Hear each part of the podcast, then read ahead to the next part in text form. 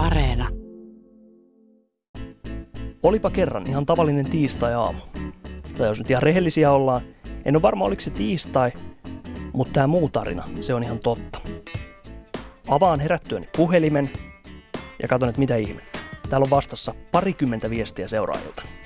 Ja viestien pointti on se, että Instagram-tilisi on kaapattu.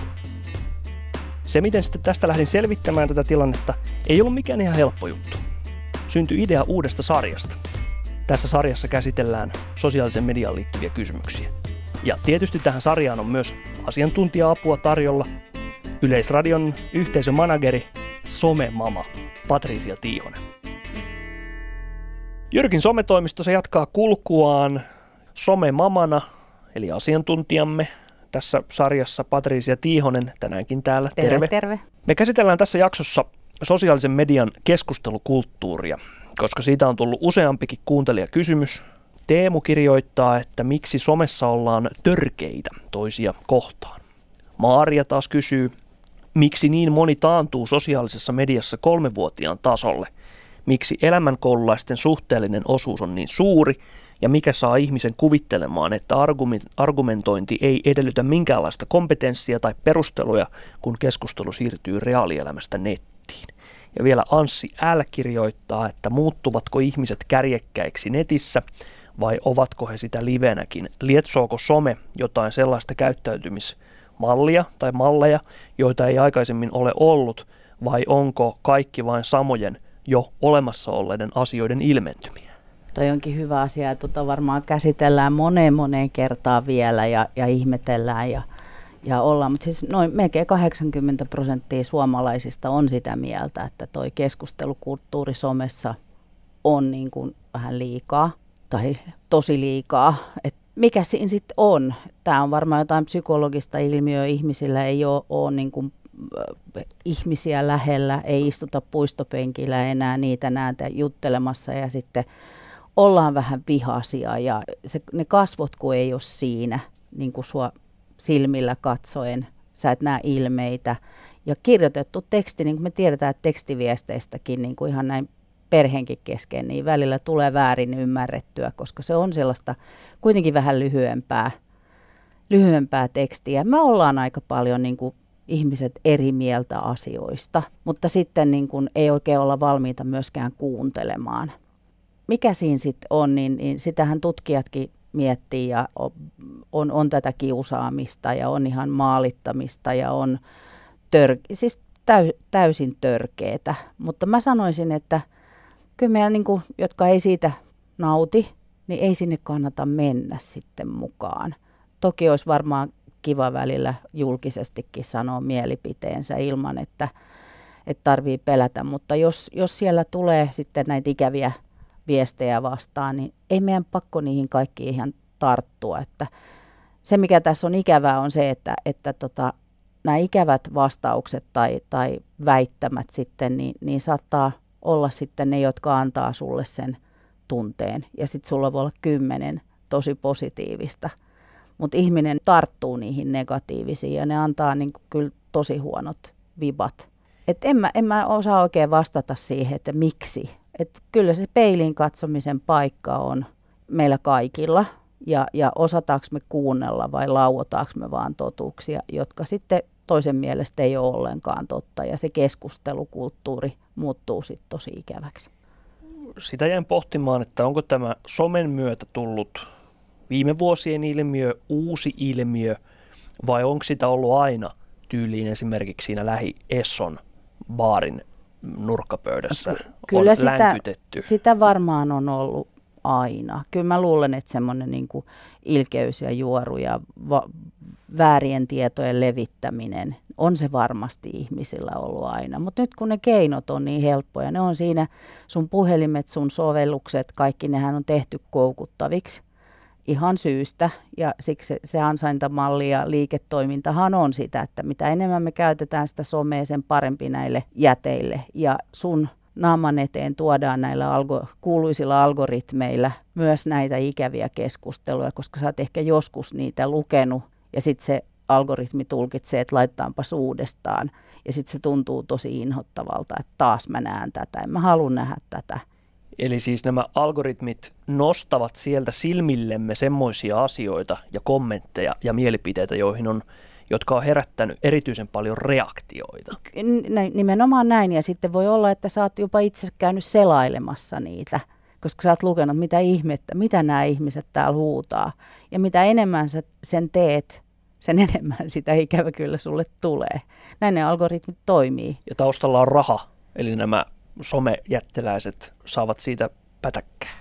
No ei siitä, että me luetaan, mutta ne, siitä sun käyttäytymisestä kyllä. Mutta kyllähän ne niin kuin enemmänkin on kiinnostuneita siitä, että mitä sä voisit ostaa, koska se ansaintamallihan on nämä mainokset ja sulle personoitu mainos, mikä tulee siitä, että mitä sä oot siellä tehnyt. Mennään näihin ansaintamalleihin myöhemmissä Jyrkin sometoimiston jaksoissa, mutta tästä keskustelukulttuurista.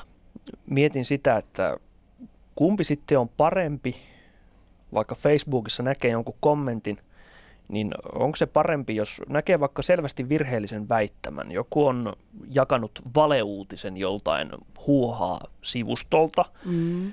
vaikkapa nyt korona on saanut monet valeuutiset leviämään ja yllättävänkin esteettä niitä tuolla näkee jaettavan. Niin onko tämmöisessä, esimerkiksi tämmöisessä tilanteessa parempi antaa se vasta-argumentti vai antaa asian olla?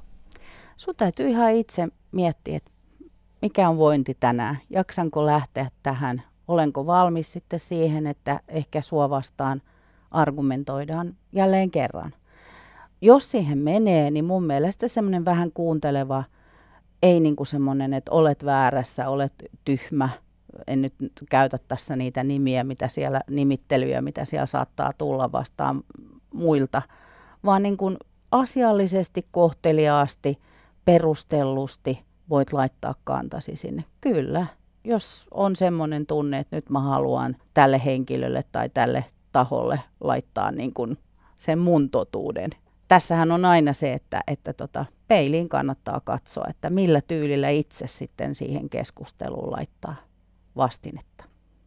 Mietin myös sitä, että tämä kärjistynyt keskustelukulttuuri, kuinka moni siinä on ikään kuin mukana, että onko se pienen piirin äänekästä mölyämistä, josta tulee semmoinen vaikutelma, että nyt suurin osa suomalaisista sosiaalisessa mediassa riitelee, vai onko se niin, että oikeasti me kaikki tai monet meistä esittää siellä semmoisia ehkä vähän äkkipikasiakin kommentteja toisesta, joka sitten tekee sen vaikutelman? Toi on, toi on hyvä kysymys. Kyllä mä sanoisin, että, että tota, nämä vähän meidän nuoremmat fiksut tyypit, nämä, mulla on kotona kolme 20 plussaa, niin tota, he lukee näitä kommentteja päivisin niin kuin ihan uutisjuttujen ö, näissä sovelluksissa, mitä niitä ikinä heillä on auki – mutta he ei kyllä käy kommentoimassa, kun ajattelee, että en mä, en mä tähän aiheeseen nyt halua niin kuin ns. julkisesti laittaa mun kommenttia. Mutta sitten on, on semmoinen pieni osa ihmisiä, jotka on äänekkäitä, niin kuin sä sanoit.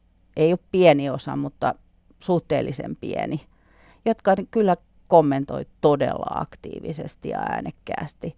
Ja kyllä ne saattaa sitten pompahtaa sinne sun, sun näkymään niin kuin vähän liiankin usein. Ja nämä nyt taas riippuu siitä, että miten aktiivinen itse olet ollut etsimässä mitäkin asioita ja riippuu todella paljon siitä alustasta, missä olet. Mutta esimerkiksi Twitterissä niin on hyviä keinoja, miten ei niitä tarvitsee edes lukea. Mutta tosin kyllähän tämmöiset vähän niin kuin kiivaat ja kärjistyneet tunteita herättävät keskustelut usein myönnettäköön on kiinnostavampia kuin semmoiset kissa on parempi kuin koira keskustelut. Niin taas toisaalta aloin miettiä, että tykkään Instagramista sen takia, että siellä on kauniita pakkaslumipukuisia kuvia sen sijaan, että siellä väännettäisiin siitä, että onko koronarokote tarpeellinen vai ei. Mitä on sehän, esimerkiksi sehän on just sen, se on sellainen alusta, että se on vähän erilainen alusta, mutta sitä käyttää jotkut ihan kinasteluunkin, koska meillähän esimerkiksi Yle Uutiset on siellä, niin, niin kyllä sielläkin saadaan ikäviä keskusteluja välillä aikaiseksi. Instagramissa? Kyllä. Älä nyt. Nyt sä murrit, mursit no, sen viimeisin Tämä oli sun kupla. Kato, se, sä oot siellä on... Insta-kuplassa, jossa sulle ehkä on Yle Uutiset. Tai kyllähän se voi olla siellä, Mutta ei, sun tar- niin, ei sun tarvitse. Sä, su, sä saat niinku informaatiota niillä kuvilla, niillä jakoteksteillä, niin riittäköön se. Eli niin kuin mä sanon, että avaat sä sen keskustelu hännän siitä ja alat katsomaan. Toki välillä, kun on, on, on kovia aiheita, niin onhan se ihan mielenkiintoista, mutta älä usko, että se on koko Suomen kansa, niin kuin sä sanoit, on jotain eri mieltä tai ns. väärää mieltä et, niin. et se, ne on äänekkäitä ja tot, jotkut. Sama hengenvetoon todetaan, että sitten kun vaikka sieltä Instagramista kattelee hiihtokuvia, niin myöskään kaikki suomalaiset ei hiihdä. Näin vaikka semmoinen mielikuva saattaa nopeasti tulla näinä upeina talvipäivinä, kun käy katsomassa siellä kuvia. Näin se on. Näin se on. Mutta semmoinen loppuyhteenveto tähän Jyrkin sometoimiston jaksoon voisi olla se, ja ennen kaikkea se tärkeä kysymys Patricia Tiihonen, asiantuntijamme. Mitä voisimme kaikki yhdessä tehdä keskustelukulttuurin kohentamiseksi somessa? No ensin katsot peiliin ja mietit, että istuisinko kahvipöydän ääressä ja sanoisin tämän saman asian ihan kasvotusten. Ja jos on tosi vihainen, väsynyt, ilta on pitkällä ja, ja huomaa, että niin kuin lähtee vähän niin kuin varvit nousee, niin ehkä olisi parempi sitten nukkua se yö ja miettiä, että onko tämä nyt niin vakava asia sitten aamulla vielä ja siihen voi palata. Somessahan jää aina jälki. Eli kyllä sä sen löydät sen keskustelun huomennakin.